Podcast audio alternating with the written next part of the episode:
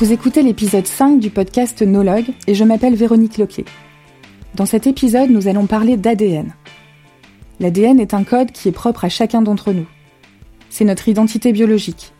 On connaît son existence depuis des siècles, mais le premier séquençage du génome humain n'a été possible qu'en 2003. Cette découverte a ouvert un boulevard. Dans les enquêtes criminelles, par exemple, en médecine pour détecter les maladies génétiques, mais aussi pour vous là-bas, lorsque vous vouliez connaître vos origines familiales. Un échantillon de salive suffit pour décoder votre génome. Il est de plus en plus courant de faire séquencer son ADN. Plus de 25 millions d'Américains auraient déjà fait le test, aux États-Unis, mais en Italie aussi, ou aux Pays-Bas, et c'est tout à fait légal. Bien sûr, en France, on a aussi recours à ces tests. Mais cet usage dit récréatif est interdit par la loi bioéthique. Il faut donc faire appel à des kits de séquençage produits et analysés par des entreprises étrangères. Vous connaissez peut-être le nom des laboratoires leaders dans ce domaine, 23andMe, MyHeritage ou Ancestry. Mais les utilisateurs savent-ils que leurs données ADN peuvent intéresser des cybercriminels? Ce n'est pas de la science-fiction. L'ADN peut être exploité pour réaliser une attaque ciblée. Et dans cet épisode, vous allez en savoir plus sur les risques et sur ce qui intéresse les cybercriminels dans notre ADN. Pour en parler, j'ai invité Renaud Lifshitz, chercheur en cybersécurité.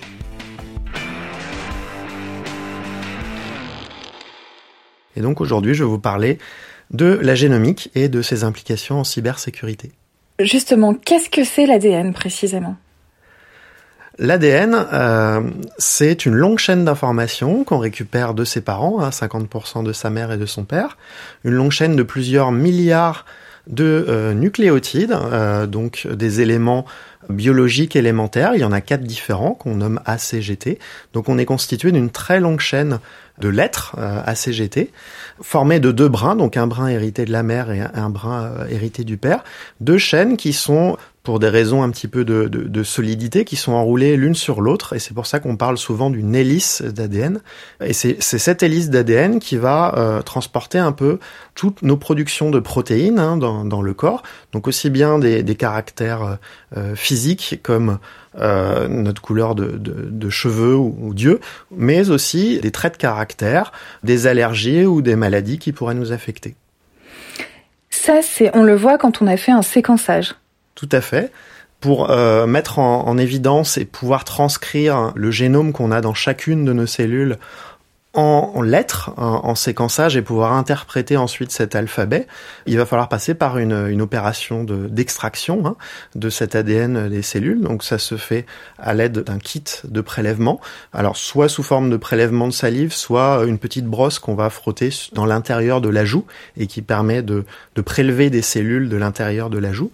On envoie ça par euh, la poste à un laboratoire et le laboratoire en fait va faire euh, euh, exploser les parois cellulaires pour mettre à jour l'ADN et va amplifier cet ADN par des mécanismes chimiques pour ensuite pouvoir euh, séquencer, on va peut-être pas rentrer dans les détails, mais pouvoir séquencer ces, ces brins d'ADN en les sectionnant en petits morceaux, puis en reconstituant en fait ces petits morceaux par informatique, ce qui va nous permettre d'avoir une séquence de plusieurs milliards de lettres qui va être euh, comparé, on va dire, au génome humain de référence, puisqu'on est constitué à 99,9% d'un génome commun euh, en, entre humains.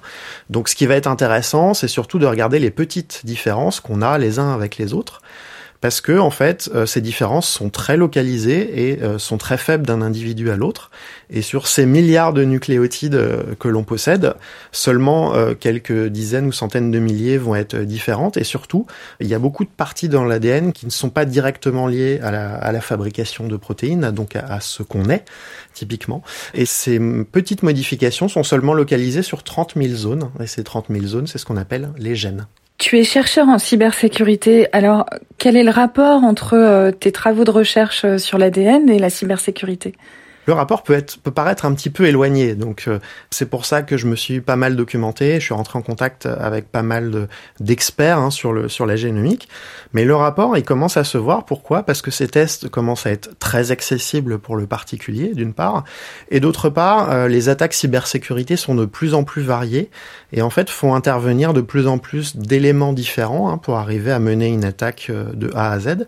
Et typiquement maintenant, les premières étapes d'une attaque informatique sont pas des étapes techniques. Ce sont des, étapes généralement liées à des attaques humaines. Hein. On le voit beaucoup avec euh, le phishing que l'on reçoit euh, par email ou les tentatives d'intrusion physique dans des bâtiments. Donc ça, ça n'a rien d'attaque purement informatique. Hein. On s'attaque à l'humain en premier pour recueillir des informations et ensuite, avec ces informations, pouvoir exploiter des failles de sécurité. Là, l'idée, c'est de recueillir un petit peu les faiblesses euh, des personnes à travers justement une analyse ADN de leur génome et euh, des traits de personnalité que cela peut trahir. Je peux, euh, par exemple, percevoir chez quelqu'un le fait qu'il va reconnaître facilement un visage ou qu'il va être consciencieux ou qu'il va aimer la prise de risque. Et donc, ça me permet d'envisager différents scénarios et d'envisager différentes approches pour la première fois sans avoir à essayer ces approches et éventuellement qu'elles qu'elles ratent et que j'en essaye ensuite d'autres et que je me fasse repérer.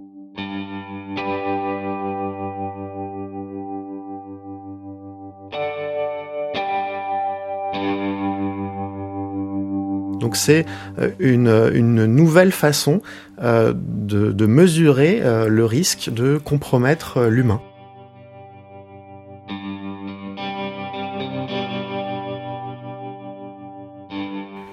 C'est ce qui va permettre d'anticiper quels sont les scénarios probables d'attaque qui euh, sont susceptibles de réussir et d'autres au contraire qui sont susceptibles de ne pas réussir. Mais la nouveauté de l'approche, c'est ce qu'on sait qu'on va faire ça par anticipation et donc pas par euh, différents essais et erreurs comme on pourrait le faire avec une personne en, en regardant si ça fonctionne ou pas ou si elle est sensible à tel ou tel argument ou à telle ou telle façon de procéder. Là, on va pouvoir anticiper et savoir un petit peu à l'avance qu'est-ce qui va être possible de faire avec la personne en termes de manipulation.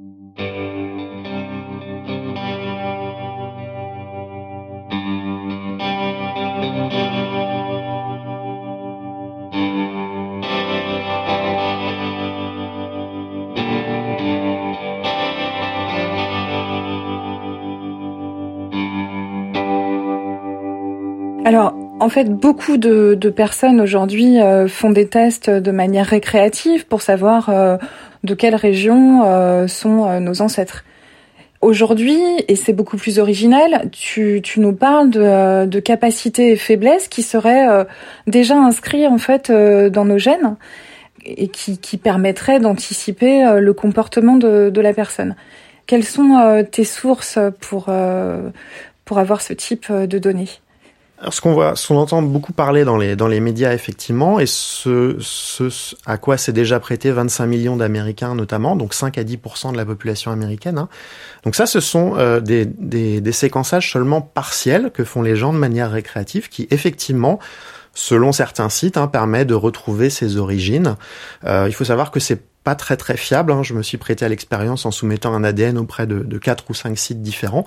J'ai des origines qui sont assez différentes et qui varient parfois de, de simple au, triple en termes de prévalence d'origine d'un site à l'autre. Pourquoi? Parce que chaque site a sa base d'utilisateurs et donc on va dire le, la référence varie d'un site à l'autre. Par contre, ce qui est euh, nettement moins du domaine du loisir euh, et ce qui est beaucoup plus scientifique et avéré sur des, pour le coup, sur des, des en plus des études qui sont publiées et ouvertes au public euh, gratuitement donc on trouve des, publications de chercheurs en génomique qui analysent sur une, population donnée, donc ça peut être soit des populations euh, asiatiques ou américaines ou européennes, la variation justement de certains SNP et euh, les implications que ça a en termes euh, soit physiologiques, soit physiques euh, soit en termes d'allergie et de propension à développer des maladies. Tout à l'heure, tu m'as montré justement un tableau avec euh, qui est enrichi euh, continuellement sur les traits de personnalité liés à, à l'ADN et de chacun et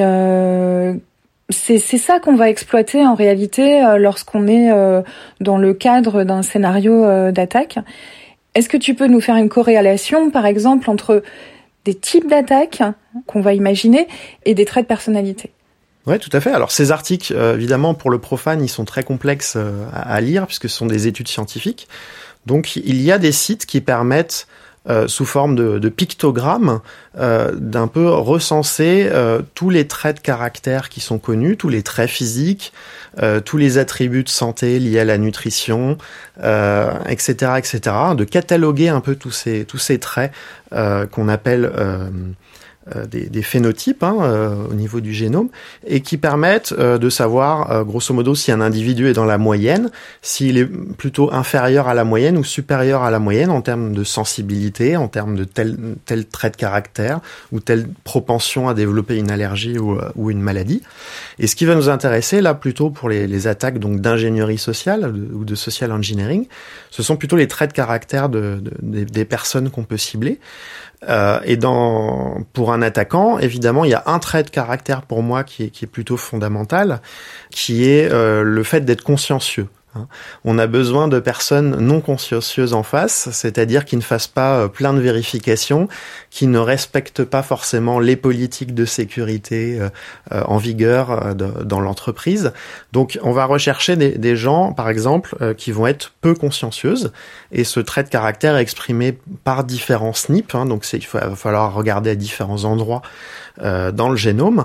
Il faut savoir que c'est pas totalement déterministe, bien entendu. On n'est pas soit euh, pas du tout consciencieux, soit très consciencieux déjà d'une part, et d'autre part la, la, part euh, de la génétique dans dans ce, cet aspect, hein, dans ce trait de caractère, on l'estime entre 10 et 40% Hein, donc euh, il y a évidemment une grosse part euh, de d'aspect consciencieux qui est lié à l'éducation, à l'environnement de la personne, la manière dont elle a été euh, formée. Hein. on n'est pas en train de remettre ça en question, mais en train de dire que on a davantage de chances de cibler une personne non consciencieuse si de base elle a une propension à n'être pas consciencieuse. Et ça, on peut le voir effectivement à différents endroits dans l'ADN et estimer qu'une personne est ou non consciencieuse.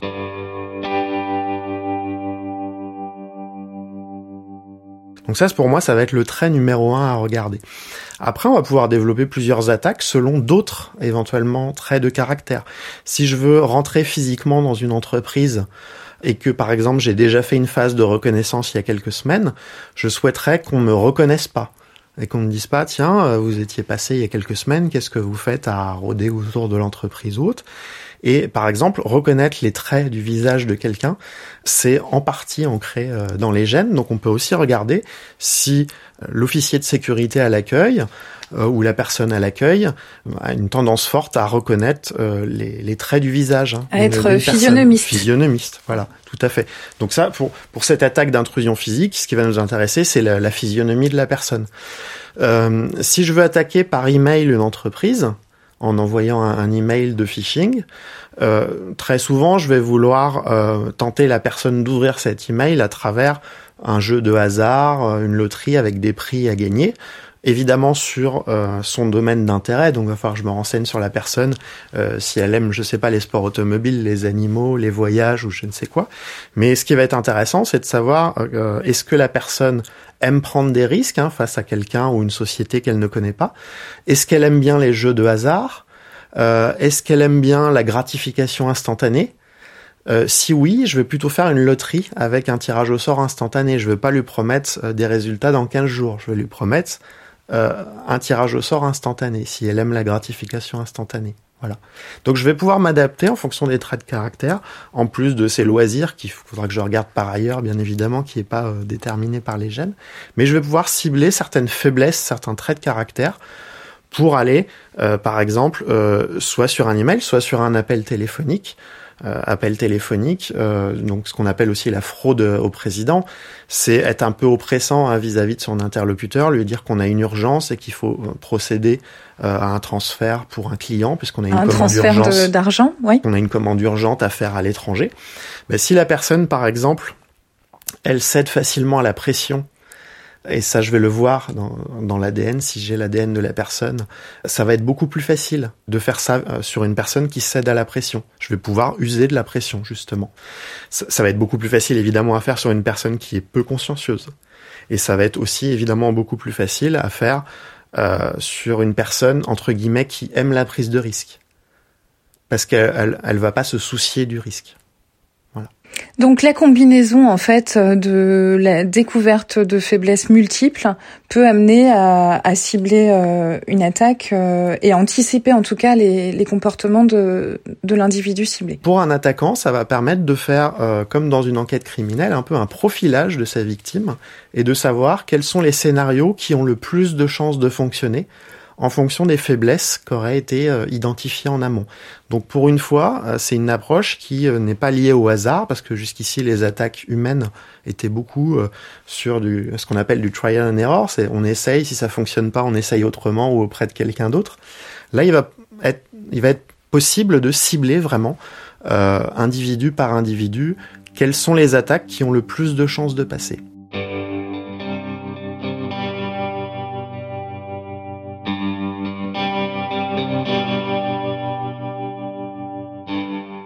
Est-ce que tu peux nous dire aujourd'hui si euh, il y a des exemples, euh, si on connaît déjà des exemples d'attaques cyber qui ont été rendus possibles euh, grâce au piratage de, données ADN Alors on connaît pas mal d'exemples de piratage d'ADN en soi. Donc il y a eu effectivement des, piratages de séquenceurs ADN à l'été 2019 en, Iran notamment, hein, donc du matériel médical hein, qui est en ligne et qui est attaqué par différentes attaques parce qu'ils sont mal protégés, et ils sont connectés directement à Internet euh, notamment. Il y a eu euh, pas mal de fuites de données liées à des laboratoires de recherche hein, qui traitent du matériel génétique et qui ont été attaqués avec potentiellement des données génétiques qui ont fuité, mais très souvent on ne connaît pas bien la nature de la fuite. Donc c'est très difficile. Par contre, je n'ai pas d'histoire officielle d'utilisation donc d'un profil génétique pour mener à bien ensuite une attaque technique. Mais il faut savoir que c'est probablement quelque chose qui est utilisé par euh, les agences de renseignement déjà probablement depuis quelques années. Donc c'est tout à fait un, moyen qui serait euh, dans, dans, leur corde et qui est probablement déjà utilisé. En tout cas, c'est à l'état de crainte. Voilà, c'est quelque chose qui est prospectif, mais euh, qui euh, pourrait très rapidement devenir réalité. À l'occasion du, dernier forum de Davos, par exemple, avec les grands de ce monde hein, qui se sont réunis notamment pour, pour prendre plusieurs repas, il faut savoir qu'il y a certains couverts usagés, donc des, des assiettes, hein, des ustensiles de cuisine, des verres, qui ont été mis en vente sur le dark web avec derrière euh, des traces ADN hein, présumées d'Angela Merkel, d'Emmanuel Macron et, d'autres grands dirigeants hein, de ce monde-là. Donc même si cette mise en vente, euh, elle, a été évidemment euh, publique, on ne sait pas exactement si les traces ADN sont, sont bien celles des dirigeants et si ces ustensiles de cuisine proviennent bien du forum de Davos, on n'en a pas la certitude, mais on voit que ce sont des attaques qui pourraient devenir réalité, en tout cas qui sont pas loin de franchir la réalité.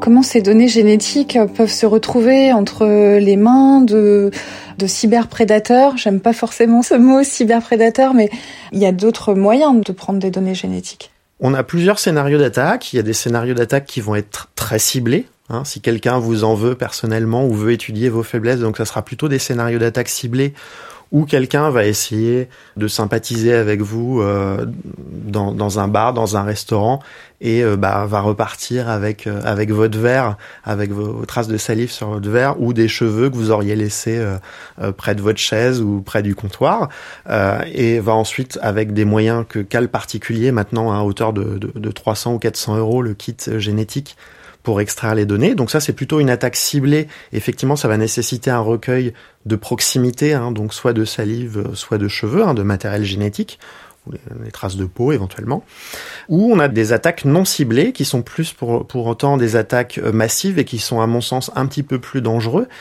euh, puisque euh, maintenant il y a beaucoup de laboratoires hein, qui manipulent ces données génétiques, donc non seulement les laboratoires qui vont extraire l'ADN, mais aussi les laboratoires qui vont permettre de l'analyser.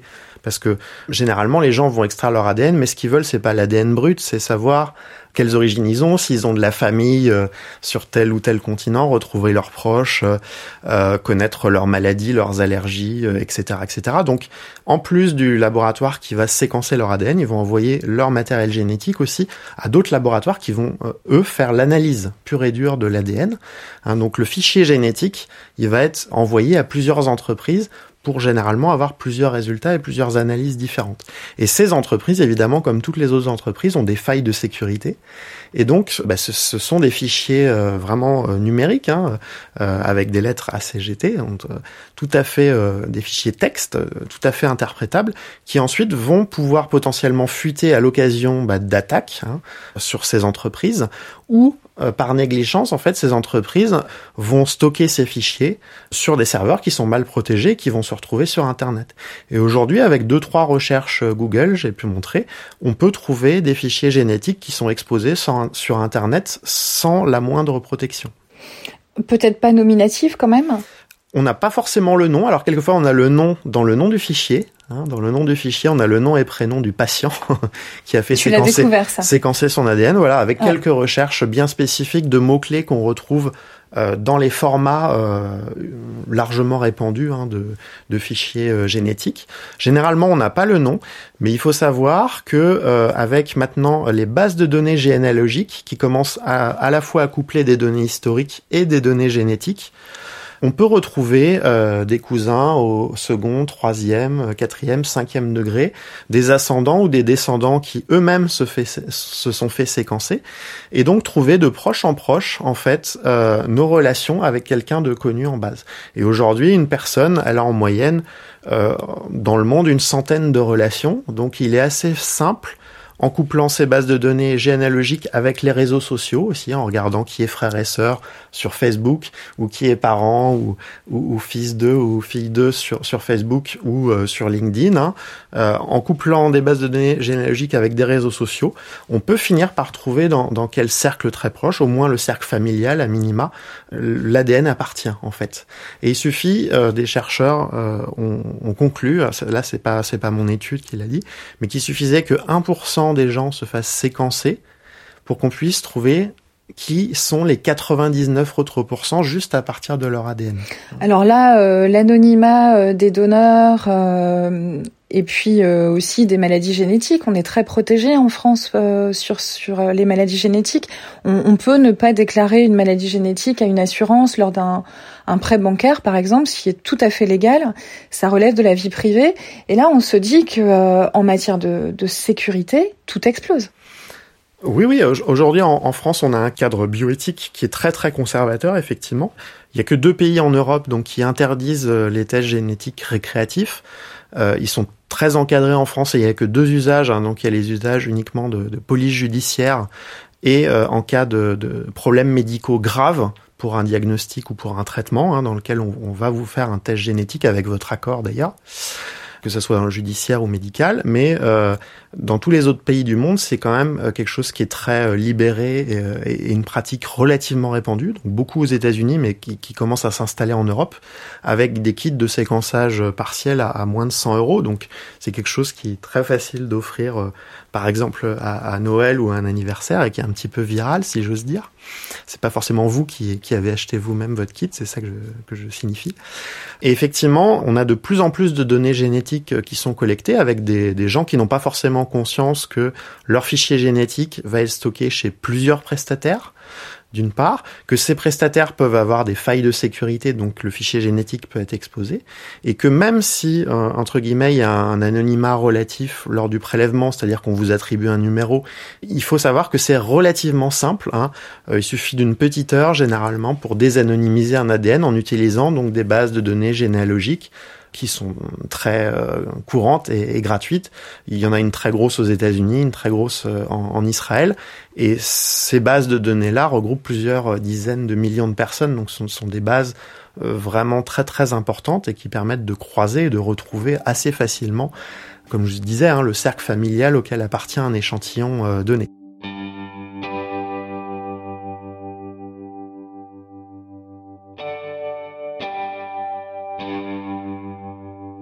Aujourd'hui, évidemment, on n'a pas le droit de se servir de ces données génétiques pour d'autres usages que les, deux que j'ai indiqués. Et donc, évidemment, euh, une assurance n'a pas n'a pas le droit de vous demander euh, euh, quelles sont vos maladies génétiques.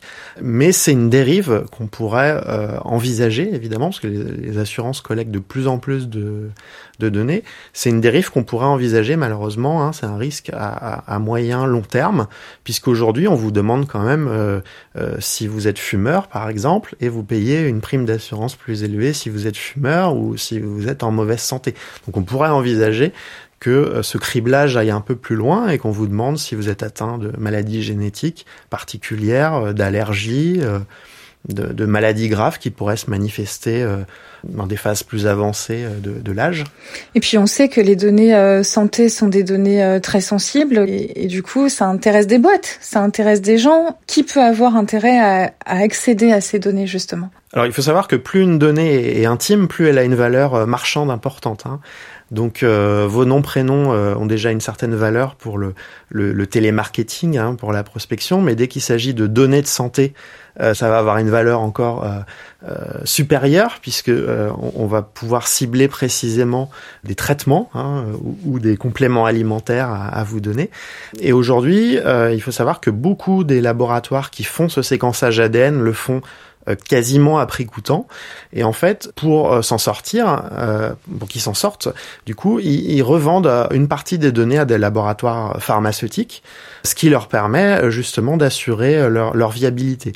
Comme il y a un, domaine de recherche énorme qui est sur le, les traitements génétiques, les, thérapies géniques ou des traitements qui seraient ciblés selon votre génome, bah, c'est aujourd'hui une demande extrêmement forte hein, des, des, laboratoires de pouvoir avoir accès à des milliers de génomes avec, si possible, une petite annotation derrière manuelle qui est est-ce que je suis en bonne santé, est-ce que j'ai tel ou tel problème, pour pouvoir faire l'association entre des gènes et des troubles de santé et pour pouvoir euh, cibler euh, ou développer des traitements euh, pour des, des, des, symptômes et des syndromes spécifiques. Mais d'ailleurs, euh, on l'a vu en janvier 2015, on a découvert que un laboratoire, c'était 23andMe, avait revendu des données génétiques à des groupes pharmaceutiques. Il s'agissait de 14 000 profils qui possédaient les marqueurs de la maladie de Parkinson, qui ont été échangés contre 56 millions d'euros. Donc là, on voit bien, euh, il y a un marché et ça se fait euh, sans le consentement des gens, ou du moins peut-être n'ont-ils pas conscience euh, que leurs données vont être exploitées de cette manière? Alors quand on lit bien les petites lignes, hein, quand on s'inscrit sur des sites de séquençage, qu'on lit bien les petites lignes, c'est un secret de polychinelle. Hein. Beaucoup, beaucoup disent que euh, les données peuvent euh, être revendues à des laboratoires à titre de recherche, etc. Mais qu'il y a une préservation de l'anonymat hein, qui, qui est faite. D'autres laboratoires ont opté pour une politique un petit peu plus euh, si j'ose dire. C'est-à-dire que par défaut, les données ne sont pas partagées, mais euh, vont vous proposer de temps en temps de partager, dans le cadre d'études spécifiques sur telle ou telle maladie, vos données avec tel ou tel laboratoire. Et d'autres vont aller encore plus loin en vous disant voilà, on voudrait partager vos données avec tel laboratoire et on, est prêt à vous dédommager de telle somme monétaire si vous acceptez de rétrocéder euh, vos données à tel laboratoire. Voilà. Donc c'est plus ou moins transparent. Euh, mais c'est un secret de Polychinelle, effectivement, que ces entreprises travaillent beaucoup avec euh, les industries pharmaceutiques. Est-ce qu'une fois qu'on a récupéré euh, celui qui fait son le séquençage de son ADN, une fois qu'il a récupéré les, données qui l'intéressent, est-ce qu'il peut demander une destruction euh, de ces données? Là, ça va dépendre de la législation, effectivement. Donc, si j'ai un conseil, alors en France, c'est interdit de le faire, mais si j'ai un conseil aux, aux, Européens qui nous écoutent, euh, c'est de, de faire séquencer leur ADN dans leur zone géographique, mais c'est aussi vrai pour les Américains. Donc, les Américains ont plutôt intérêt à faire séquencer leur ADN par des entreprises américaines, les Européens par des entreprises européennes.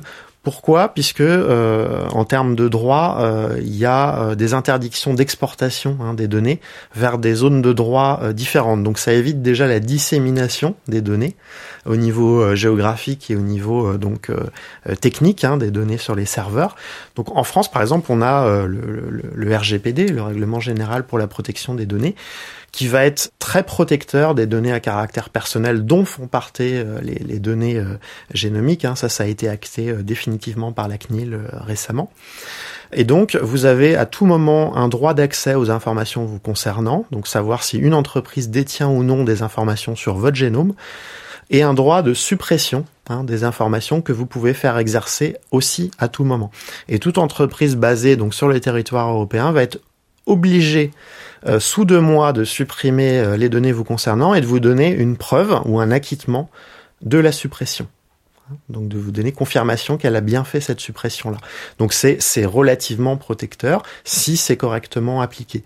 Aux États-Unis, on n'a pas une réglementation aussi stricte, mais on a la, la réglementation euh, HIPAA, H-I-P-A-A, qui est une réglementation de santé qui oblige ceux qui collectent des données de santé à vous prévenir s'il y a une fuite de données vous affectant à vous prévenir personnellement, hein, un par un, de prévenir personnellement euh, les patients ou les clients qui auraient subi une fuite de données.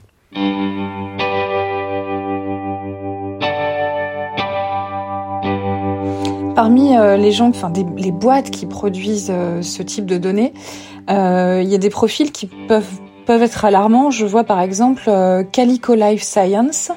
C'est une société de technologie médicale qui est détenue par Google Alphabet, qui est son, son principal partenaire de recherche. Enfin, c'est le principal partenaire euh, de recherche du laboratoire Ancestry. Ancestry, c'est un des des grands qui fait un des leaders sur le un sur le marché, voilà, du test récréatif. Et on se demande euh, bah, quel type de d'intérêt euh, Google a dans, pour ces données. Bah, si on remonte à la, création de Google, hein, euh, les, les, fondateurs de Google se sont jamais euh, cachés qu'ils étaient des grands fans du, du transhumanisme. Alors le transhumanisme, c'est un courant de pensée selon lequel l'humain pourrait être augmenté, réparé et amélioré grâce aux progrès scientifiques et techniques. Le mythe du transhumanisme est le point de départ de nombreux scénarios de fiction, comme dans le jeu vidéo Cyberpunk, où des charcudocs améliorent les personnages avec toutes sortes d'implants. En attendant, la doctrine transhumaniste est fortement suivie dans la Silicon Valley. Et donc je pense que c'est euh, clairement dans cette, euh, dans cette mouvance que Google veut s'inscrire. Google veut euh, améliorer l'humain au sens le plus large possible, donc veut faire de l'humain augmenté ou faire de l'humain amélioré, donc augmenté par la machine ou amélioré artificiellement. Et je pense que c'est dans, dans cette mouvance qui, qui s'inscrivent, donc c'est un travail de recherche de longue haleine, mais on est euh, voilà dans l'ère du transhumanisme à travers, je pense, ces, ces, collaborations. La mort de la mort, euh, comme disait le docteur Alexandre, c'était euh, c'était un de ces bouquins qui euh, justement parlait de, de l'investigation de Google et notamment avec euh, la robotique, mêler la robotique à la recherche sur le génome.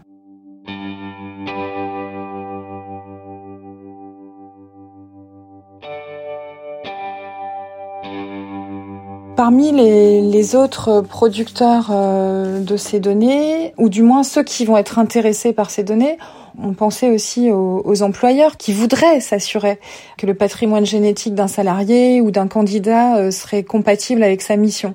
C'est de la science-fiction de penser ça aujourd'hui? Il y a plusieurs traits de caractère qui intéresseraient beaucoup les, les RH et les managers, hein, dans, dans ce dont on a pu parler et puis dans d'autres effectivement, euh, dans le fait d'être consciencieux, dans le fait d'être euh, résilient à la pression, hein, de savoir travailler sous le sous le stress sans perdre ses moyens, disons, de ne pas avoir besoin de trop dormir ou trop de sommeil hein, pour être en pleine forme. Donc ça, ce sont des, traits de caractère euh, qui intéresseraient beaucoup les employeurs et qui, évidemment, pour l'instant, sont sont totalement proscrits. On a du mal à voir en France, d'ailleurs, arriver à court terme hein, des, des, des, employeurs demander ce genre d'informations parce qu'en France on est quand même déjà très très protecteur. Mais on peut imaginer que ça soit quelque chose qui se développe euh, peu à peu avec la démocratisation des tests ADN. Euh, D'autant que, par exemple, euh, il y a des pays qui commencent à faire des tests ADN, notamment en Asie, systématiques sur sur les nouveau-nés, hein, donc qui veulent vraiment séquencer toute leur population. Euh, donc on pourrait voir arriver euh, euh, entre guillemets ce, ce, compartimentage du travail en fonction bah, des attributs euh, génomiques des individus. Et ça, c'est évidemment aussi un risque euh, à de surveiller, discrimination. notamment euh, côté côté asiatique sur lequel ça se développe. Oui. Mais j'avais lu quelque chose, un article où on disait que Trump voulait obliger en fait des salariés à à faire leur séquençage et que s'ils n'étaient pas d'accord pour le faire, ils devraient payer alors une amende de 5000 dollars par an. Oui, alors bon, Trump dit, beaucoup de choses et dit des choses un peu euh, fantasmagoriques et un peu délirantes euh, parfois. Hein. Ça me paraît difficile dans le dans l'état du droit américain euh, tel qu'il est aujourd'hui de, de l'imposer, mais euh, il va falloir surtout surveiller effectivement des, des gouvernements qui voudraient l'imposer à la naissance, parce qu'aujourd'hui, il faut pas oublier qu'en France, on prélève systématiquement, par exemple, nos empreintes digitales pour les, les papiers d'identité, et ça, c'est quand même quelque chose qui est relativement nouveau euh, à l'échelle de la Ve République.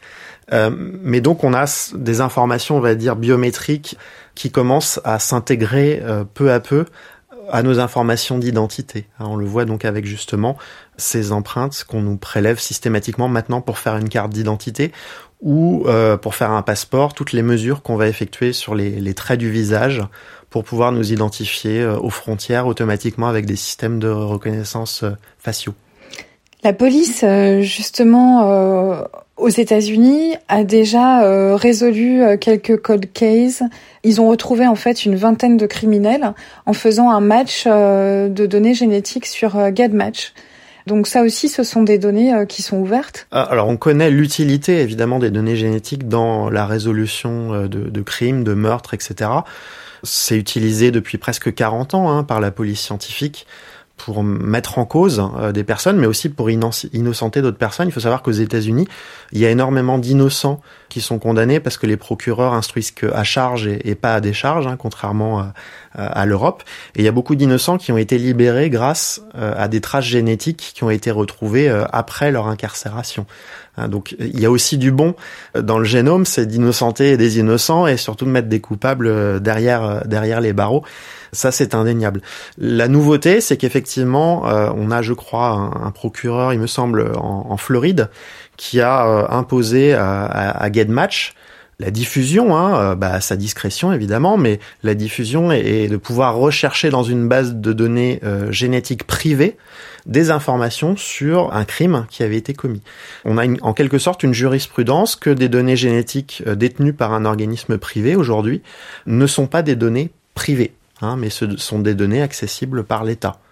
Donc, et là, on a franchi du coup un cap qui était difficilement envisageable jusque-là. Alors, c'était dans le cadre évidemment d'une enquête criminelle, mais il faut savoir que voilà, des données qui sont censées être privées euh, et confiées à une entreprise privée sont accessibles par l'État. Et c'est le cas quand on fait appel euh, à un test, euh, enfin un laboratoire qui va tester. Euh, en tout cas, dans certains États des États-Unis, maintenant, c'est acté, oui.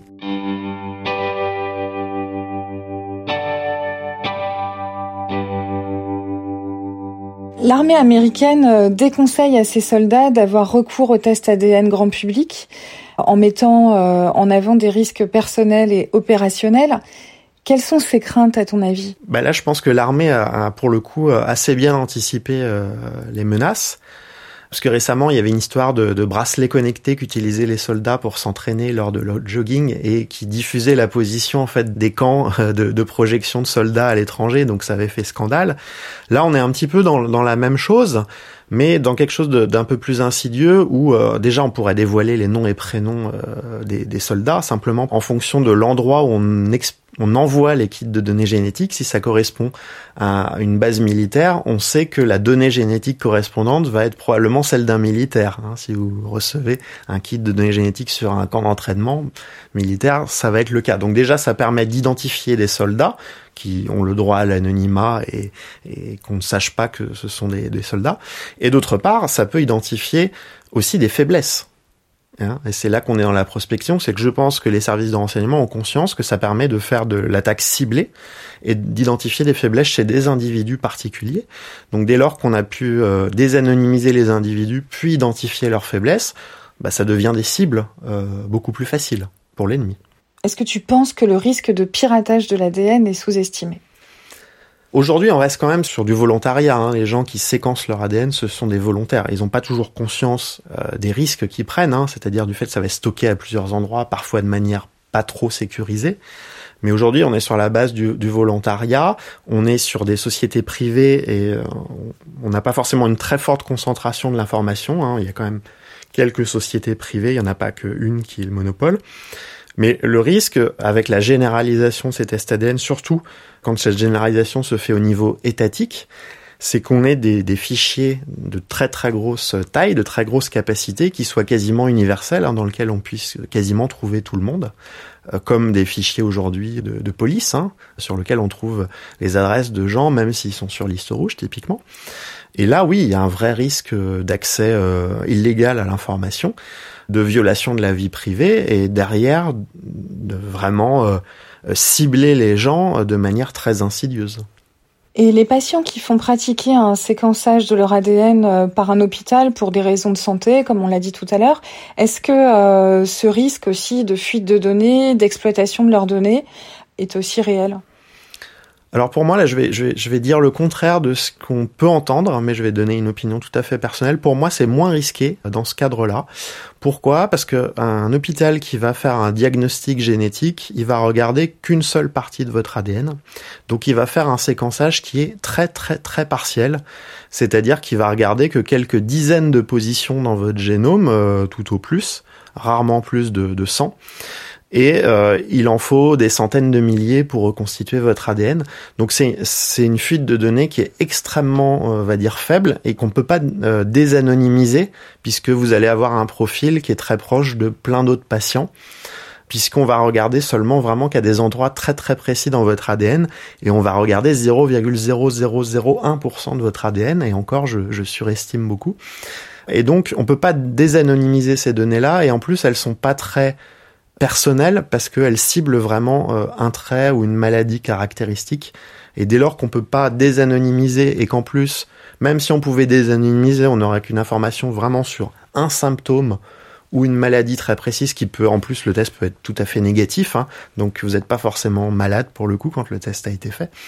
Donc le risque est plutôt limité, et en tout cas pour, à mon sens, plus limité qu'un séquençage récréatif ou un séquençage complet qu'on peut faire au travers d'organismes euh, accessibles aux particuliers. Même si les données sont hébergées dans le Data Hub Santé euh, hébergé par Microsoft Pour moi, elles sont tellement partielles qu'en fait, elles sont difficilement utilisables, sauf vraiment pour le symptôme qu'on essaye de vous diagnostiquer mais qui est en général pas lié, lié directement à votre nom aussi, donc c'est vraiment pas simple de l'exploiter pour un attaquant, j'entends. Si un État venait te demander conseil aujourd'hui en tant qu'expert de ces questions, quelles recommandations tu ferais pour euh, éviter justement la, menace euh, sur euh, ces données? Il y a plusieurs recommandations, mais c'est plutôt des recommandations qui vont être de, l'ordre de, des normes et des réglementations à, à, respecter par les organismes qui font ce séquençage ou ces analyses ADN.